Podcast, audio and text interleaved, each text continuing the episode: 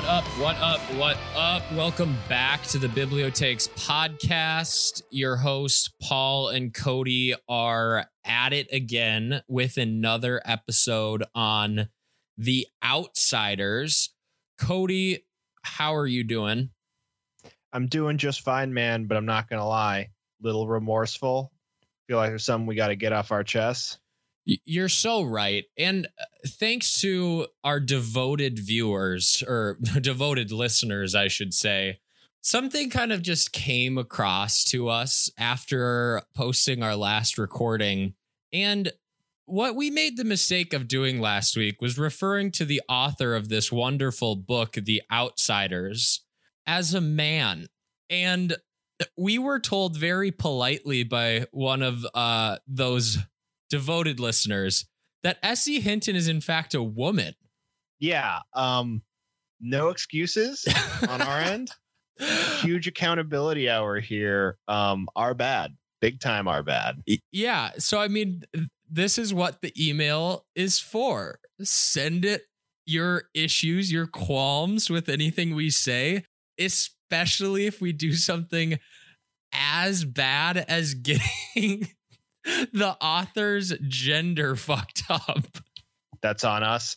Just a couple dummies who referred to S.E. Hinton as a man when she is famously a woman. Famously. Yeah.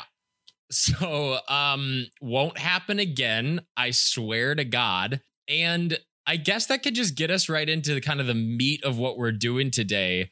Like I said a couple times, we're reading The Outsiders by the wonderful woman known as S.E. Hinton. Mm-hmm, mm-hmm. And we are continuing on the story today with chapters five, six, seven, and eight. And last week, we left off with our main character, Ponyboy, and the member of the greaser gang that he's in, uh, Johnny, murdering a boy of the opposing gang, the rich kid gang from across town, and fleeing town and we kind of pick back up with them this week in chapter five, where they left off in this abandoned church out in the middle of the countryside. That's right. Ponyboy wakes up. He's alone. Johnny's left a note to say that he's going to go get supplies. Uh, remember, they were giving uh, money and a gun by another gang member, Dally, who they, uh, in their moment of crisis, uh, fled to because Dally is uh, from New York. He's done real gangster stuff out there. And so he's kind of the most wild man. He was the only guy they could really trust with their fleeing of a murder scene. And he gives them some money for groceries and says, Hey, when the coast is clear, I'll be able to come and uh, join you in this spot out of town. Just got to get out of there. So Johnny goes to get some groceries. Um, when he gets back, he comes back with uh, some bologna and bread for sandwiches, a copy of Gone with the Wind, um, which is surprising to Ponyboy because Johnny doesn't read, but uh, he says that Ponyboy could read to him to pass the time. Pretty sweet. But also a reminder that uh, it's the 1960s and there is nothing to do ever. A lot of our period pieces is people finding ways to, you know, spend their time. And at least in the 60s, these guys get to go see the movies when they're not on the lam for murder. But, you know, no TVs for them right now. They're in an abandoned church but he also comes back with some hydrogen peroxide because look, they have to bleach each other's hair, or at least um, Pony Boys, because they probably have descriptions of them in the papers because again, they're wanted for murder. Ponyboy is super unhappy about this because he talks about how hair is something that it's one thing that the greasers can control in their lives. It's like a status symbol for them, where the other times all other parts about them do not allow them to show status. Um, when you're a greaser, you have long, like that slick back James Dean look of like really cool and in their words tough hair. And ponyboy famously has really great hair so he's very unhappy about having to cut this. And as someone who has at one point in their life had long hair you do get attached to it. Uh, i don't think mine was ever as long as ponyboy's is here but i can definitely empathize with him. Uh, but eventually you know johnny's point of uh, yes, but we're wanted for murder kind of sinks in and he relents and cuts his hair and bleaches it. Uh, Johnny doesn't bleach his, but he does cut his too. So the boys are all suffering here. And you know, the first day kind of ends with them like eating and smoking cigarettes and kind of having a little bit of a panic attack, realizing how deep they are into this situation. I mean, they're on the run for murder and they're one day in and they've just freaked out. Yeah. And uh, one thing that I thought was, I mean, it's so realistic. Like it makes complete sense. But I also thought it was kind of funny was like at one point, Ponyboy is having like this panic attack and kind of crying and talking about how crazy it is that just the night before they were talking to these two Soc girls and everything was going great. And he and Johnny were stargazing together. And Johnny just kind of freaks out at him because he's like, hey, let's not stop, let's stop talking about last night. That was also the night that I killed a guy. like, can we not can we not revisit that point in my life? That'd be awesome. But yeah, I uh, I also thought that the choice of Gone with the Wind was um, an interesting choice of book. Probably good because this book is an absolute mammoth. And if these guys need to kill a bunch of time, you picked a good one because it's like legit a isn't, thousand pages. Yeah, I was gonna say, isn't that book like four digits pages long? Yeah, it's so most copies. It's so long, but it also brings up the fact that as Ponyboy is reading this book to Johnny, it brings up that Johnny is also a deep thinker in kind of a similar way as Ponyboy is, because Johnny's never been very successful in school for understandable reasons. I mean, his home life is absolutely, it's just a nightmare. And so, like, you can understand why he isn't good at school. But when he's listening to this book, he keeps going back to like the fact that, you know, he's really impressed by the Southern gentleman portrayed in Gone with the Wind you know, we don't need to get into all of the problematic stuff in Gone with the Wind, but he's impressed with their gallantry in riding off to battle in the Civil War. And it's a he compares these guys to Dally, interestingly enough. And Ponyboy's kind of response to that is he's like, I've never seen that in Dally. And Dally is so real, he scares me. Unlike the heroes in my life, like Soda Pop, who is, embodies more of that kind of like fictional hero. Exactly. And that's how they kind of get through the first couple days reading Ponyboy is just getting his absolute ass handed to him in poker by Johnny. yeah. And then one morning, Ponyboy kind of wakes up early to watch the sunrise, and Johnny ends up joining him. And it's supposed to be really beautiful. You know, they can't watch the sunsets because this uh, church that they're on is kind of on a cliff by the edge of a road um, and it looks east, but that means you get to watch the sunrise. And Ponyboy recites a poem where the kind of moral is that nothing gold can uh, stay in nature. It really resonates with Johnny. Again, a really a much deeper thinker than either his teachers or society at large ever gave him the chance to give him credit for. But just a really sweet guy, and Ponyboy knows that he's he's really the kind of the only person in the whole greaser gang that he could kind of be sensitive with and try at least attempt to be deep with and at least have Johnny, even if he doesn't like get something or uh, he has to explain something and gone with the wind to him, at least he's like really trying to think about it. Yeah, totally. And I mean, it makes sense when you think about who the rest of the guys are because they're either too, you know, quote unquote tough for things like sunrises. They don't have the attention span like Soda Pop. Like Soda Pop's probably, you know, sensitive enough and like, you know, soft enough you know you, you get what i'm saying to like enjoy that but he also just doesn't give a fuck and then there's people like Darry who like I've got bigger problems on my plate right now than like I, I, just don't have the time to watch a sunrise or sunset. Exactly. But as they're getting to the peak of their boredom, that's when Dally shows up. So we're like five or six days past when they uh the night of um when um they uh, got jumped by those Socs. Um, he brings a note from Soda Pop and uh, saying that Soda Pop went over to Dally's house and found Ponyboy's sweatshirt that was um, soaked from the fountain. And is like, I know you know where he is. And Dally is being a good friend and played dumb and even told the cops that they skipped town to Texas, which is, you know, I mean, find a friend that's going to just lie to the cops Dude. when you're out on the lam for murder, like Dally. And again, he, like Pony Boy said that like they weren't even that good of friends, but he's good enough, like he's a big enough protector of Johnny that he was like just willing to just send the cops on a wild goose chase. Further evidence that Dally was hundred percent the right guy to go to. Like, Oh, absolutely. he's taking this to his grave. hundred percent. And uh and the note from Soda Pop is really sweet, basically about, you know, we miss you, hope you're safe, can't believe what happened. We lost our minds when you ran out.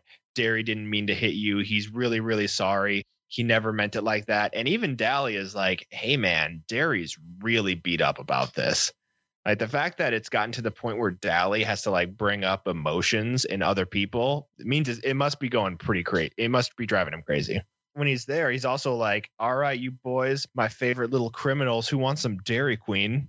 Like he's, it's the most like actual brotherly or like paternal instinct Dally has ever shown that we can know of is like when his two like teenage friends have legit killed a guy and are now just on the lam. And he's like, I got money. Who wants to get lunch? Huh? You want to go to Dairy Queen, barbecue sandwich, and banana splits? Yeah, and honestly, like this is just this isn't important, but for whatever reason, it's always like this is not my first time reading this book, but the way Hinton describes this Dairy Queen, I've never wanted Dairy Queen more. Mm. Like I just her way of describing this place is like it makes it sound like the best fast food restaurant available and it's definitely not yeah, these guys have been eating room temperature bologna chocolate bars and cigs for five days. Like I bet a hot meal is just incredible. mm-hmm. And you know, Dally's you know being even nicer to them when he's like, you know, Pony Boy, sorry you had to cut your hair, but you're a you're a real natural at this um, evading the cops thing because that's, that's exactly what I would have done. Further, like gassing them up the line of criminals, and that's in the way he's saying that he's being nice about it but ponyboy's been musing this whole chapter about kind of how fucked it is that now he is just you know gonna live a life of a criminal completely on the run because if he goes back either he'll be accessory to murder or thrown in jail for murder and johnny will be killed be, get the electric chair and Dally's kind of giving him the update about what they've missed. And he says that the Greases and Socs are now at total war with each other. Like ever since Johnny killed that kid who turns out to be super popular and like kind of like a like a general leader of the Socs, Greasers and Socs have been jumping each other left and right. And it's gotten to the point where Tim Shepard, Dally, and like a bunch of and like two bit and a bunch of greaser leaders or like influential greasers had to have a war council with a bunch of Socs to hash out the rules for like one final rumble that will decide who controls the town. And if the Socs win, they get to keep coming into greaser territory, then like, you know, harassing kids like nothing changed. But if greasers win, the Socs stay out of the east side for good. And I remember reading that and just being like, these kids are fucking like 15, dude. it's so lord of the flies like in the in the sense that that this is it feels so much like a game to me. Obviously, there are crazy real stakes here. Mm-hmm. People have died. But as we saw in Lord of the Flies, it's just these are boys playing war. And especially if you're a Soc doing this, considering the fact that economically you're fine. You don't have to be going to the east side and raiding these poor kids who literally don't have any means of getting out of there. Like you're just being an asshole. And so like you're you're just playing a game and it's fucking awful but i would love to be on a fly a fly on that the wall of that war council. Just because of the way that they talk in this book it would sound hilarious. Like the way that they all use the word like tough and do you dig it? I'm like oh my god. This is just so so annoying I hate to break it to you, Paul. You can do that after we record. It's called a West Side Story. Uh, it's a little ditty uh, by Sondheim, pretty famous. Uh, I don't know if you've ever heard of it, but I, I think I think it'd be right up your alley if you're interested in that. I yeah, I'll, I'll have to check that one out. Would you would you say it was called? Uh, East Side Story. Oh, East Side Story. Got it. Okay, yeah, cool. sorry. Yeah, Yeah, I'll, I'll give that a listen. yeah. Less class stuff, more race stuff, more Romeo and Juliet over hands on that one. But that's a different story. We're back to we're back to our story. Back in the Outsiders world, there's another crazy update from Dally, and that is that they have a spy that confirms information about the Socs, and it's fucking Cherry Valance, the Soc that they were meeting with. Turns out she's Bob, the guy that Johnny killed girlfriend. Right. And I love how Dally talks about her because obviously Ponyboy knows what Cherry said about him, saying that she would fall in love with Dally if she didn't stay away from him. And the way Dally talks about her so indignantly is hilarious because without knowing how Cherry could potentially feel about him eventually, he's like, yeah, Cherry, and the actual quote is Cherry, what's her name? is is spying for us on the inside of the Soc camp. So like, dude, Dally, wake up, bro. Dally is just like Ponyboy references. He's just too salty to feel anything. I mean, salty in the fact like the world has salted him. The guy's got like, in his words, a rap sheet a mile long at 18, famous for going to prison for the boys when he didn't do it. But if he's there, he'll take the fall and not say anything and not even like try to plead not guilty at the case. Just an absolute psychomaniac outlaw. Mhm. And he's just like, and like asking him to understand the nuance of like a girl who's like, you know, I could fall in love with you, but I just can't because of the way society separates us. And he's just like, I like fights and drag races. yeah, exactly. He's got he ain't got time for that. No. Uh, but that's where the chapter ends. Also note that uh, Dally uh, has a gun now. Um, he doesn't keep any bullets in it. Um, it's mostly just for bluffing Socs because the uh, jumpings have gotten so frequent that he just likes to flash that he has a gun in his waist and it keeps him from getting harassed. Right. And that gets us right into chapter six, where we continue on, and Dally blames Cherry for everything that's happened. He's like, you know, if we hadn't seen those two Soc girls that night, none of this would ha- would have happened. So it's clearly Cherry's fault. But despite that, she's offering to testify against the Socs for what happened at the park when Johnny killed Bob. So that's good at least. Johnny is saying that like they get kind of the end of their time at Dairy Queen and Johnny in getting into the car is like I need to go back and turn myself in. And Dally doesn't love this. Partially because Dally has been to jail and he knows all of the terrible things that happen there. And as someone who went there when he was 10 years old and clearly come out of all of those experiences being the hardest, meanest greaser, Ponyboy recognizes like Dally knows what he's talking about. And this is the first time that he's shown like real concern for Johnny and like, don't go back because I'm seriously concerned for your safety, having known the experience personally. At this point, there's also this really, really just heartbreaking moment where Johnny asks Dally if his family is worried about him. And it is just, it's gut wrenching because they aren't. Like, they're not worried about him. It just further kind of like solidifies this thing that the only people that care about Johnny are the greasers themselves. Like, his family is this gang. But it's just, Yeah, it's heartbreaking. it's it it is awful, but it's so funny because Dally has the exact same instinct that Ponyboy has when you know it's after uh, or it's before they um, get jumped by the Socs and Johnny kills the guy, but they're stargazing. And when Johnny says, "I wish I had a family that loved me," instead of kind of embracing those feelings or at least trying to talk about it and saying like like what would it be like if your parents like loved you or what could they do different instead of just trying to go down that rabbit hole ponyboy said you got a family that loves you like me and all the guys we're your family. And he's like no it's not what i mean. And when he says that like hey did my did my parents ask about me? Are they worried about me? Like is my family worried about me? Dally just blows over that just like ponyboy did and just is like shoot dude what are you talking about? Like all the boys care about you and hope you're safe and hope you don't get picked up by the cops. Like they all know that johnny's situation is so terrible. And it's almost that like it's so obvious that his parents don't give a fuck about him that it's almost not even worth mentioning.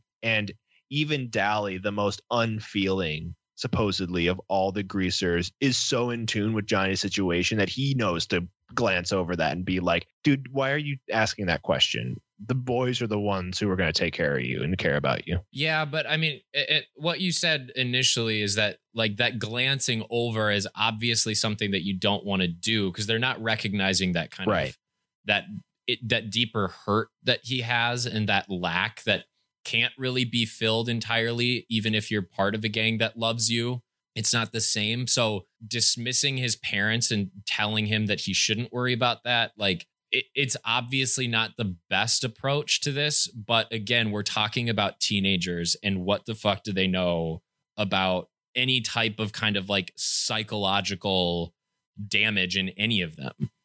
Teenagers and extremely emotionally damaged teenagers. Like when we were talking about Lord of the Flies, the worst thing that those kids had supposedly ever dealt with is what they were currently dealing with, which was its own set of problems. But when they had to make decisions, the eldest of the kids were probably no older than 13. And there was at least a little bit of a gradient of how old they were. These kids not only are the ages pretty sporadic, all of them have dealt with varying degrees of extreme levels of trauma, either brought on by society or at the individual level or at the family level. And their ability to process emotion just because of their circumstances are so stunted that, you know, it's not surprising that they skip over that. You know, Ponyboy alludes to multiple times feeling insecure or feeling scared or you know letting your mind wander down like kind of like a dark fantasy where you're like what happens if this what happens if that and being like you can't think like that. You can't feel those feelings. Like and, and you got to shut it off otherwise you'll explode.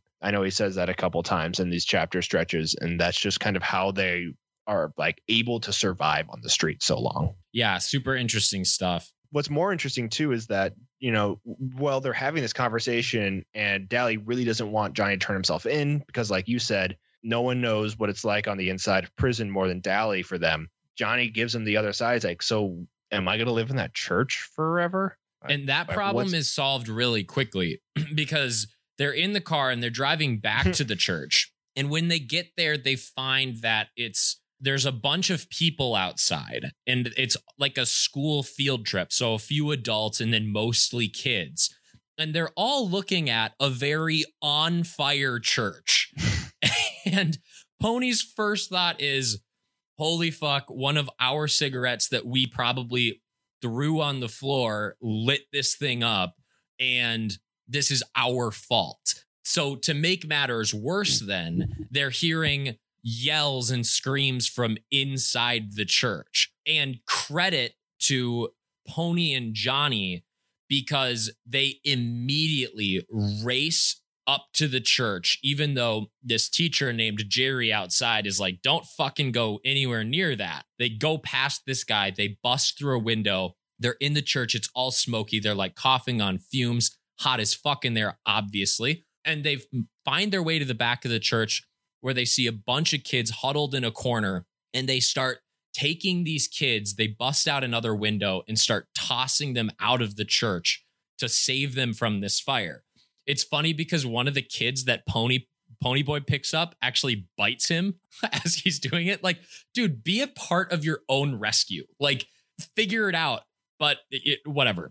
It's there's an interesting note here that Johnny actually looks like the most confident and self-assured and like fearless as he ever has in this moment. Like as he's helping these kids, he loses that kind of look of as Ponyboy describes it, like that lost puppy vibe and is like so sure of himself he's passing these kids out of this church. So they get down to this last kid. Dally's over at the window screaming at Pony and Johnny to get the fuck out of there.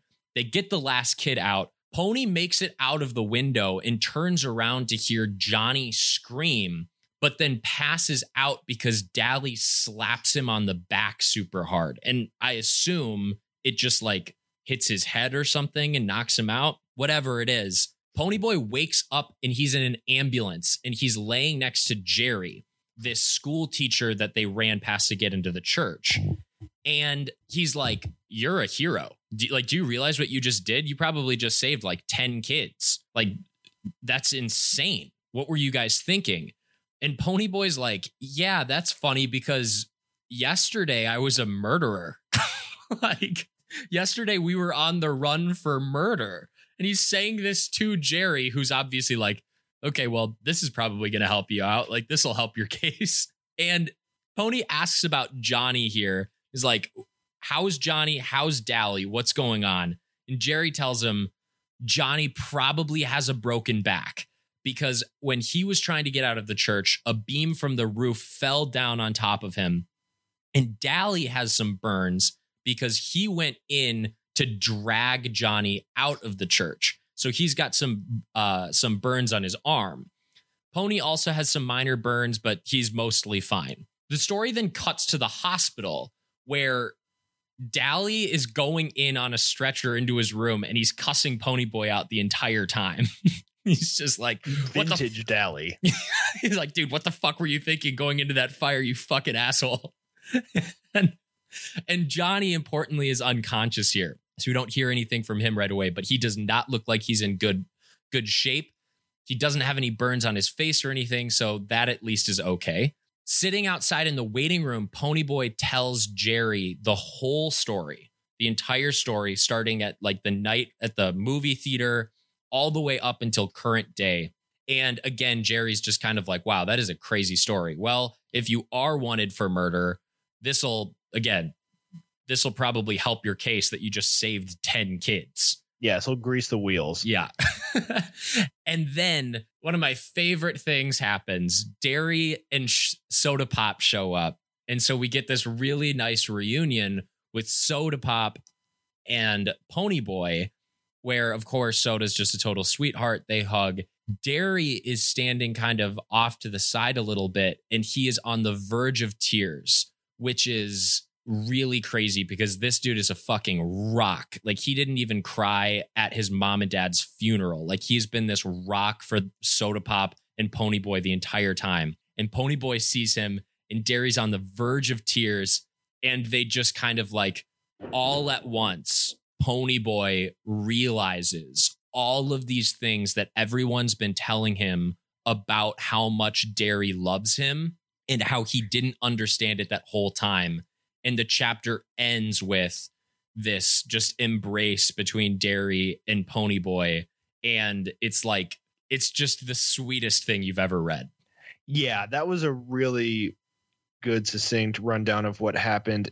And what's crazy about it is, you know, the whole time I think for throughout this book, Ponyboy's been really challenged with how he's able to perceive people's like just get just like p- other people's actions right? Mm-hmm. like being a greaser is really hard to trust people and whether or not they like how they're going to treat you and that doesn't even like stop at his own family. Like he's very questioning of whether or not like Darry's actions are proper. Like does he love me? He's always hollering at me. And this extends all the way out to um, when he's in the ambulance with Jerry, and Jerry's like, You're an angel sent from heaven to save these kids. And when Ponyboy asks, like, where are we going? He asks, Are you taking me to the police station? And Jerry's like, Are you out of your fucking mind? We're taking you to the hospital. You just got out of a burning building. Yeah. Like you guys, like, do you think you're Superman? What what's going on here? And so just like his inability to grasp like how people perceive their actions is like also influence like why they ran in the first place. They never even thought of the fact that maybe like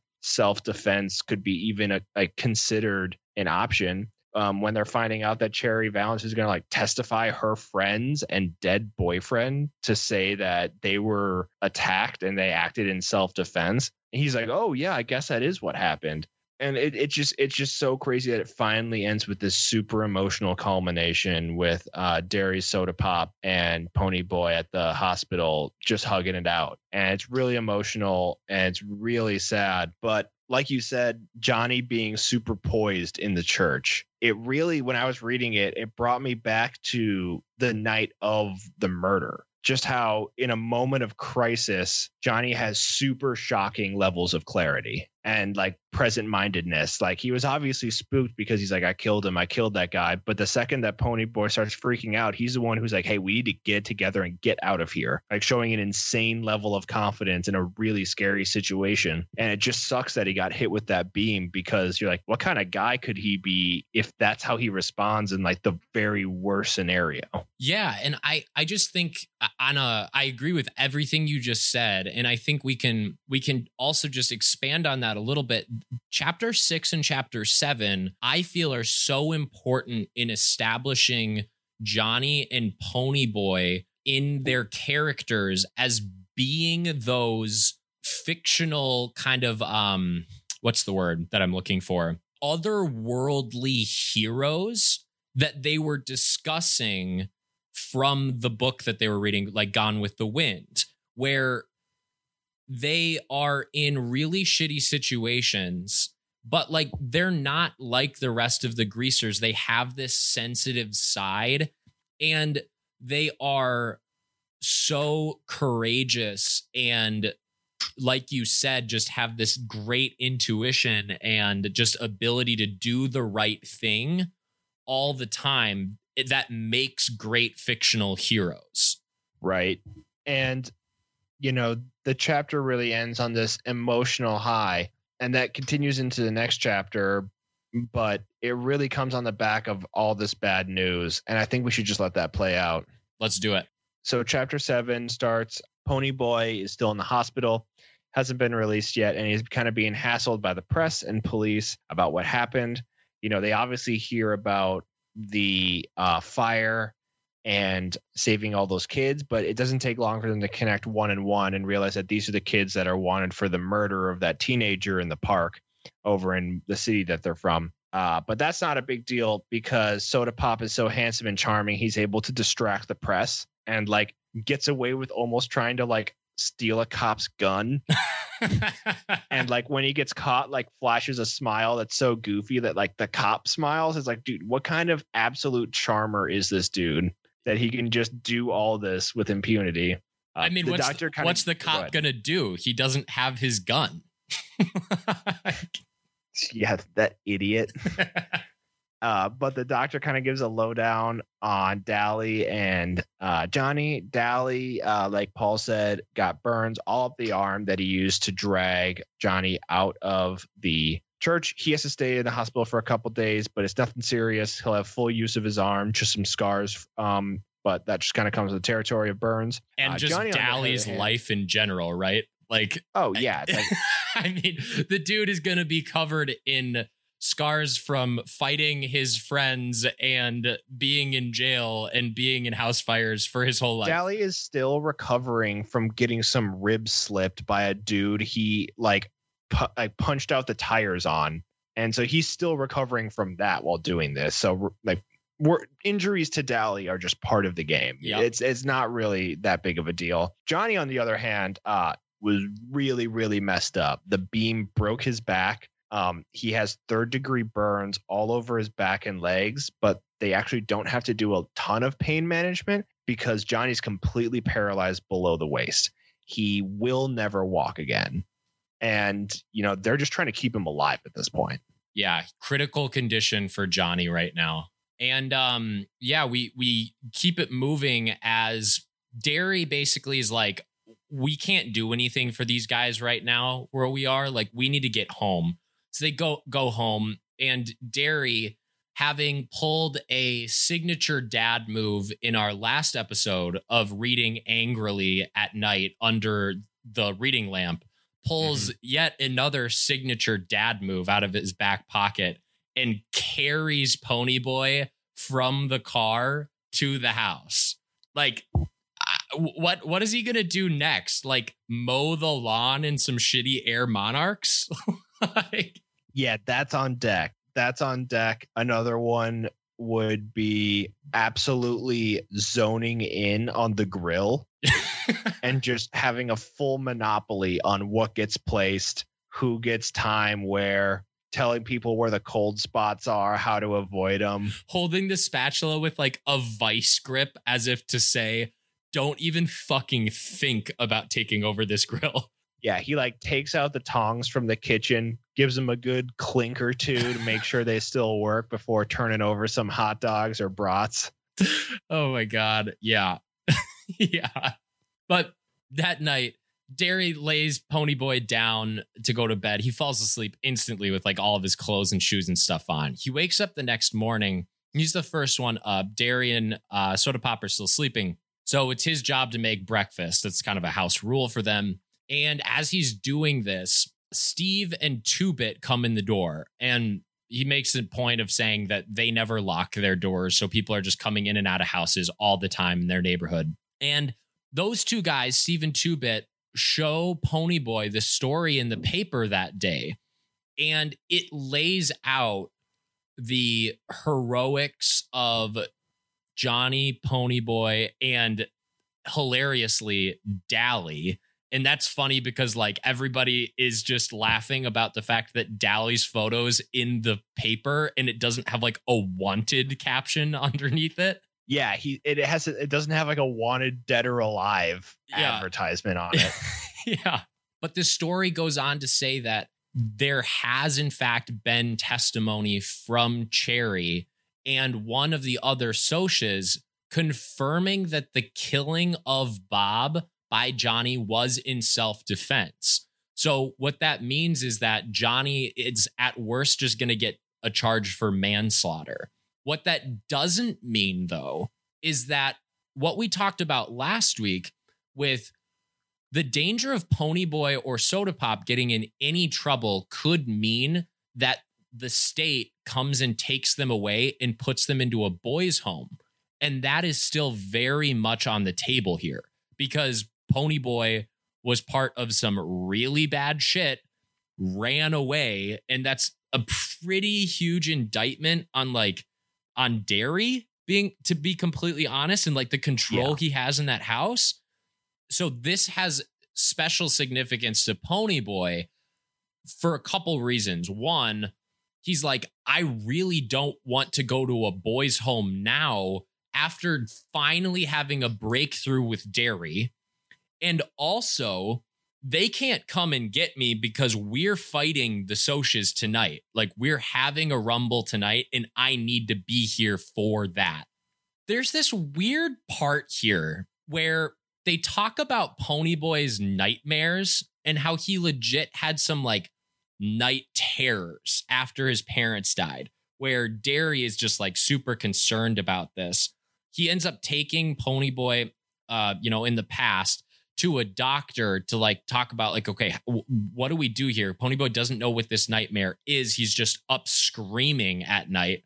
And I just thought it was funny because one of the things that the doctor said is just like, oh, put him in football. He'll be fine. It's like at that time, the cure for nightmares was just CTE. Just Bang your up. classic 1960s psychiatry in action. If it isn't just like, you know, how far away are we from like lobotomies? I'm not like a medical historian, but like that's pretty recent Yeah, for sure. in this time period. Yeah. Like, you had no idea what they were talking about. Yeah. Absolutely not. so I don't know that that was important, but I just found it so weird that like I had to include it. Anyway, I digress. We also learn at the end of this chapter that Soda Pop and Sandy, his girlfriend, broke up because Sandy's parents were like, You're not marrying that 16 year old who dropped out of high school and works at a garage. So we're moving with you to Florida. Sorry. See you later. So Soda's obviously really beat up about this. Everybody at this point leaves for work except Pony and Two Bit. And Two Bit, of course, just doesn't have a job because he steals everything he could ever want. Well, reminder, he can't have a job because he's still an 18 year old junior in high school. fair enough. Fair enough. So Ponyboy and Two Bit are just kind of walking along. And once again, there's a Mustang that's trailing them. And Two Bit and Ponyboy kind of like stance up, pull out some cigs, try to act tough as fuck. And the encounter kind of goes in an unexpected direction. Randy, one of these Socs, the guy driving the car, asks Ponyboy to come sit with him in his Mustang. And here we have this conversation where Randy's like, I am so sick and tired of this fighting. I lost one of my best friends the other night. Like one of my best friends was killed the other night. I don't want any more part of this. So I am not going to be in this rumble. And like people are to hate me for doing it. I'm to get called like a pussy and shit probably. But like I just can't do it anymore. And there's again this realization, this kind of bridging from Greaser to Soc, where Ponyboy kind of recognizes or sees in Randy, we are kind of the same in a lot of ways. And like, I don't know if I have any reason to hate you outside of the fact that like you have everything, I have nothing. And for whatever reason, you chase me around and beat the shit out of me.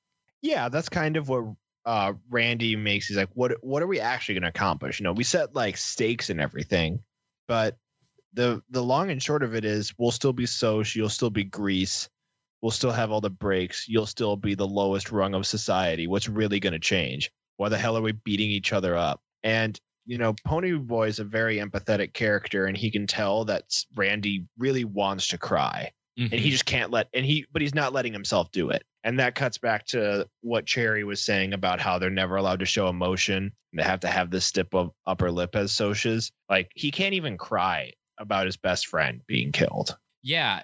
I mean, it's awful. And this last chapter ends with quote, Soc's were just guys after all.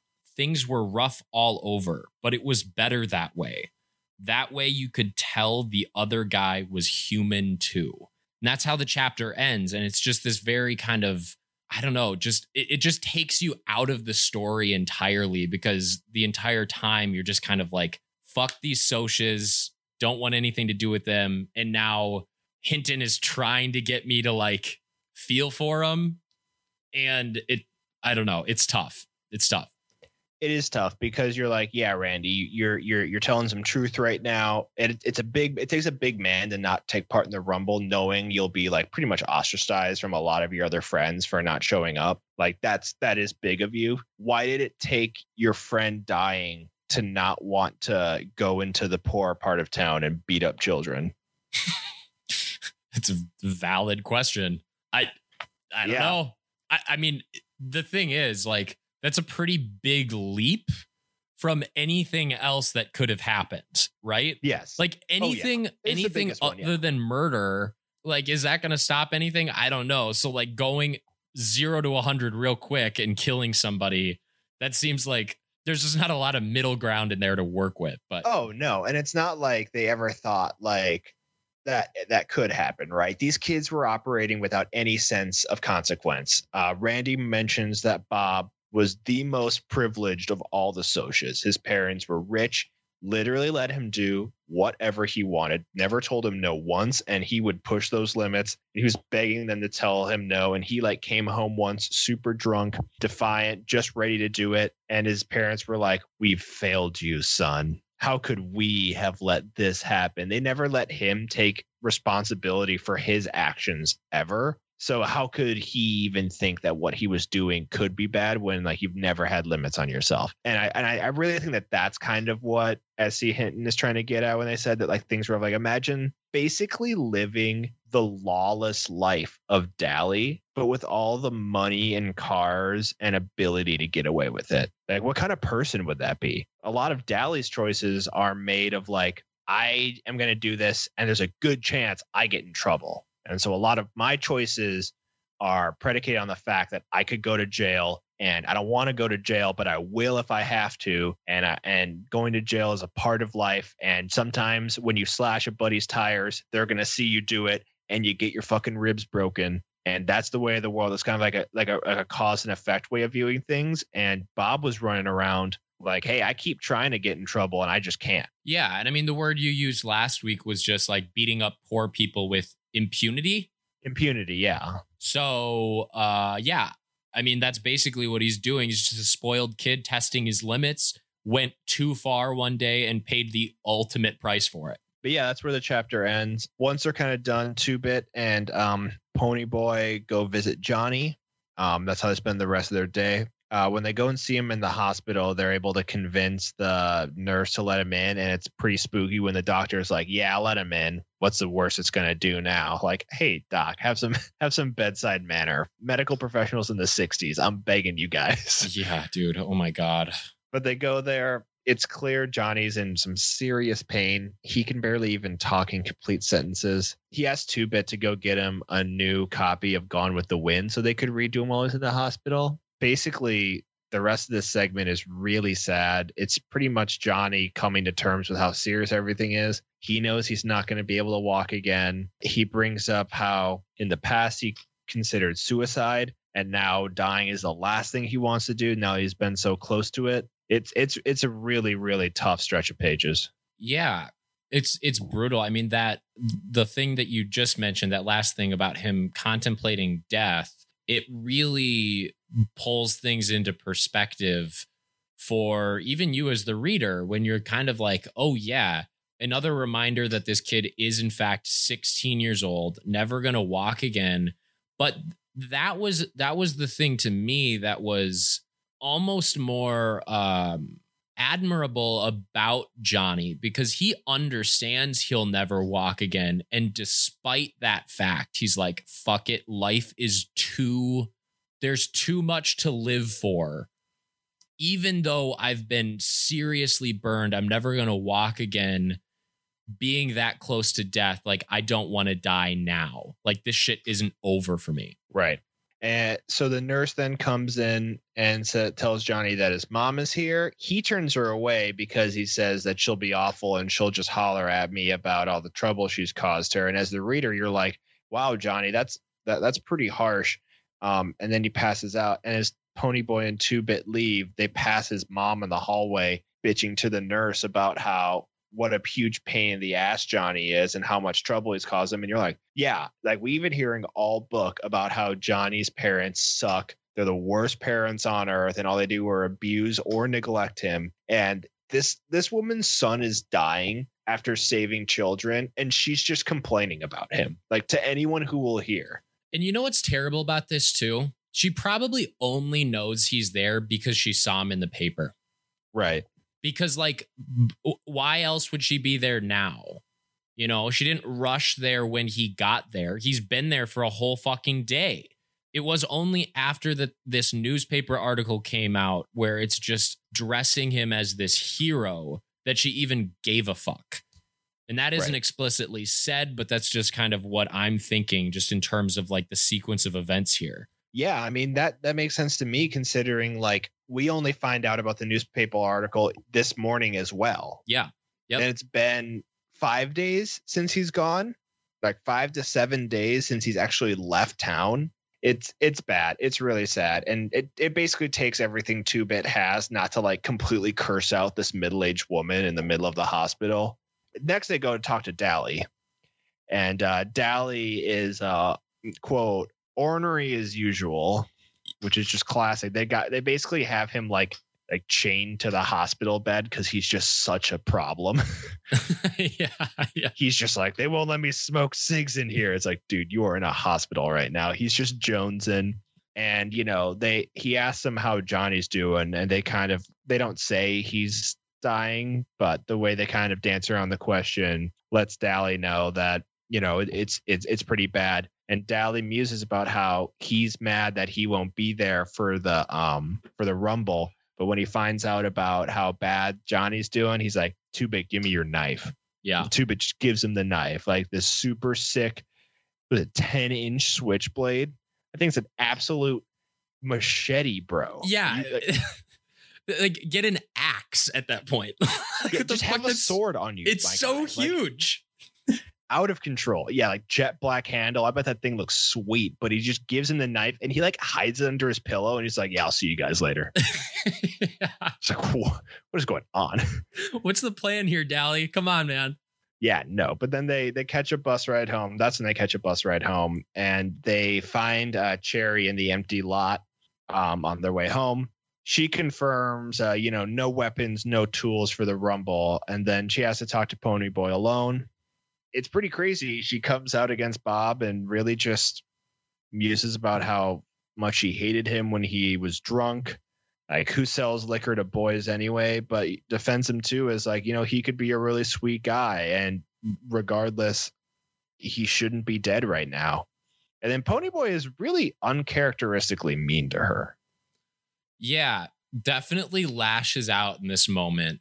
But characteristically, after he lashes out and is just like, basically, fuck you, Cherry, your boyfriend who died is the reason that one of my best friends is probably going to die.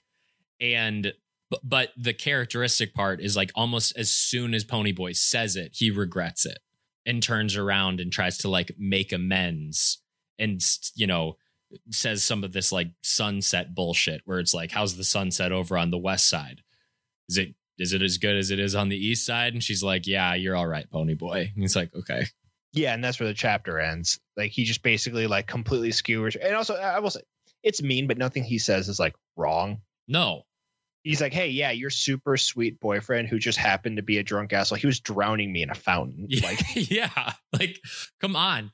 The it lacked tact for sure. But yeah, but the other thing is like Cherry's grieving. She's definitely conflicted about it, understandably, and is a kid and doesn't know how to deal with all of these the you know the multiplicity of human existence. And like yeah my boyfriend can be someone that i truly loved a lot of the time was an absolute asshole a lot of the time and i can feel really bad about him dying and also not be able to look in the eyes of the kid that killed him. So there's all of this stuff going on. She mentions that she won't go and visit johnny because despite all of the terrible things about bob she like still can't look at the kid that killed him. And so it's just this really this complicated psychology of trying to deal with an imperfect person who died that you loved.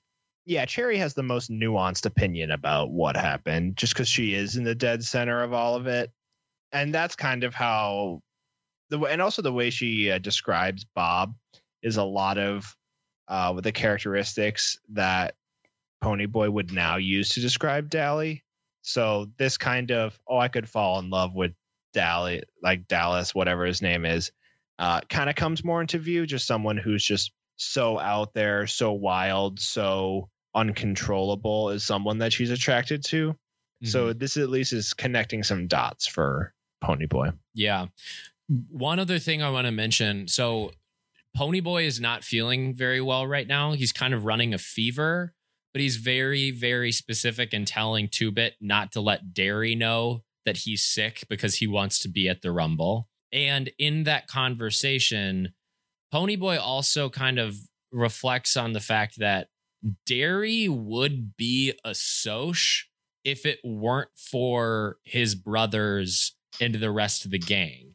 Darry mm-hmm. kind of has this obligation to all of these boys at this point as being kind of like this paternal figure to all of them. But if it weren't for that, Darry is smart enough, he was good enough in sports that he could have gone off to school, gone to college, made a good living, and he would be, as Pony Boy describes it, he would be a Soc.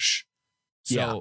so again, just another example of how people that are very close to you and that you love and are, you know, greasers or socias or whatever, th- they're the line is much more gray. There's a lot more gray area between these two groups than I think a lot of these kids think. Exactly. Well said. Okay, so that is the end of chapter eight. Lot going on there sets us up nicely to wrap up the book next week with a climactic rum uh climactic rumble. Before we sign off though, we've got to do a little fictional child misery index here. And Cody, do you want to kick us off on some questions about how bad it is being a greaser? That's right. Reminder uh, Paul and I will go six for six on questions, rating on a scale of one to five on the misery index, one being um, not bad at all, five being a complete burden uh, on your life and your loved ones. Uh, I'll just kind of go in order from how we view them uh, throughout our reading uh, from chapter five, um, or I'm sorry, chapter six. Dally going to, having to experience the awfulness of prison at the age of ten. Gotta be a t- uh, gotta be a five. Got to be a five. Okay, okay, good. Being so afraid of hunted down by agents of the state that after you save the lives of uh, numerous children, you're afraid of being arrested. Three. a three. Okay, that one. Yeah, that one's that one's that one's okay. Here's one that you know we're just being fair on all of these. Being such an underdog that the idea of a rags to riches criminal to hero story gets you in the newspaper. Uh, that sounds pretty sick. Uh, one. One. Okay. Right. I mean, Uh, okay. So is the question like, how much does it suck being that much of an underdog? Or It's just a, it's just a situation. It's just does it suck? I'm sorry. I shouldn't say that it sucks so much, but like it like your situation is uh, okay, let me adjust it because I'm just rethinking, remulling the question over in my don't head. overthink it. There's a there's a follow up on my next one. Okay, throw one, it up to a two though. Make it a two. Make it a two. We'll make it a two. Okay. The next is being so underserviced by the state that being in the newspaper for a hero puts you at risk of losing your family. Four. Okay. Because look, you're still a hero. Like that has its perks. That's true. You know, like you That's can't true, be you yeah. can't be a total five. Like again, this isn't your mom and dad dying in a car crash. So like Yeah, yeah. No, I hear you. I hear you, man. Okay. Next one, uh, number five is being uh, so disadvantaged in your life that the benefits to you winning an all-out war against rich teenagers is that they sometimes stop bugging you. Okay, well, hold on. Say that again. Do it again. So I'm talking about the War Council. Yeah, okay. Go, start from the beginning because I just missed a lot of it. Yeah, having your having the situation already be so bad that winning a massive battle royale against the rich teenagers means that they'll stop harassing you on your side of town. Yeah, four. Like th- it's just a shitty situation. And then uh, the last one I have is that even when you're on your deathbed, your abusive mother uh, talks about you like you're a chore. Five, dude. Th- that Okay, that'd be yeah. the worst way to go. like you're paralyzed from the waist down. You're dying, and your mom, your mother, comes in to tell you how much of a pain you are. Fuck no. Oh yeah, it's pretty bad. Okay. So here's the deal. In this section of the reading, there wasn't a ton of soc stuff. I get it. Yeah. So some I'll, of these wa- are I'll like be weighting it appropriately. yeah, some of these are very specific. Okay. okay. So Okay. Cody, on a scale of from 1 to 5, how bad is it to be a soc when following your conscience means either skipping a fight and people calling you a pussy for the rest of your life or immediate initiation into the world of covert ops, espionage and betrayal? Uh, three. Okay. Number two. Okay. How bad is it to be a Soc when trying to do the right thing and helping the so called enemy leads to some asshole rejecting your help and calling you a traitor, despite the fact that your help is the reason that asshole isn't getting the Dally jail time transformation special down at county? No, yeah, that's that's a five. That sucks. Uh, sucks that Cherry's like, yeah, I'm gonna testify against against my dead boyfriend, and then Pony Boy rolls off the bus and he's like, "You're a pu- fucking piece of shit, Cherry. What was that?" exactly. Yeah. Fucking She's like, awful. I'm the reason that Johnny's not getting the chair if if he was alive, but you know, Okay, number three, as a child, figuring out a way to mourn a would be murderous dead boy while also rationalizing your romantic or friendly relationship with said would be murderous dead boy by blaming his behavior on the liquor store cashier. three. not too bad. Not too bad. Okay. Okay. Here's the thing. That was all good up until in and it is in the book when she's like, it's just when he got drunk. That was the only thing wrong. Yeah. It's like uh it was a very like boys will be boys excuse. And I don't fuck with that. And also, just like, dude, how are you going to blame some guy at the liquor store for giving?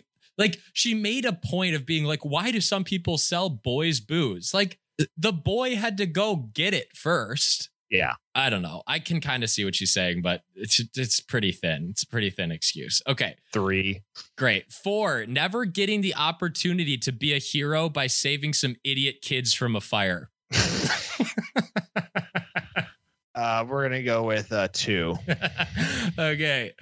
Five, having friends who are more interested in. I'm sorry, I have to go back to that. Reminder that uh, J- uh Ponyboy's supposed reward for this is gonna be being separated from his family. Yeah, right. The cops are gonna be like, Wow, thanks for saving these lives. Welcome to the foster system. Yeah, exactly. Okay, next one. Having friends who are more interested in drowning kids than reading Gone with the Wind aloud to you. Uh, okay, that does suck. Yeah, that's a four. Okay. Last one. Feeling the need to rumble with some kids who want to quote get even after they just murdered your best friend. a three. Again, nothing's making the Socs roll into town and assault poor children. Mm-hmm. Okay. Let's have it. What do you got for your total this week? My total this week is 21. Ooh, just barely edging out the Socs. So the Socs made a big jump this week. I believe last week they had a grand total of 11 points on the misery index scale. This week they are hitting a very respectable 20 out of a possible 30 points on the life sucks meter. All it took was one kid being stabbed to death, Mm-hmm. and their lives got a lot harder. To quote Randy, if only his dad had belted him once. yeah, for real. Okay, He's like, he's like, I've, I've never been belted, but I would imagine it's bad. Terrible. Well, Johnny's just in the fucking Thunderdome every night. Oh God, that poor, poor boy. I feel so bad for him. Okay, so our score on the misery index, uh, if you're as if you're tracking, is the Socs at 31 and the greasers at 48. So a healthy lead for the greasers. Last week was just a it was a big one. it was a big one. Blowout. Yeah. So next week we'll get our final score and uh we'll, we'll uh crown a, a winner of whose life sucks more. Feel free to take some pot shots and guesses in the email. Who you think's gonna be uh whose life do you think is gonna be the hardest at the end? right. Okay. Well, thank you guys so much for listening. Uh, I say this a lot, but it really means uh, the world to Cody and myself. Again, next week, doing the last four chapters of this book. So make sure to tune in next week, and we will see you next time. Thanks so much.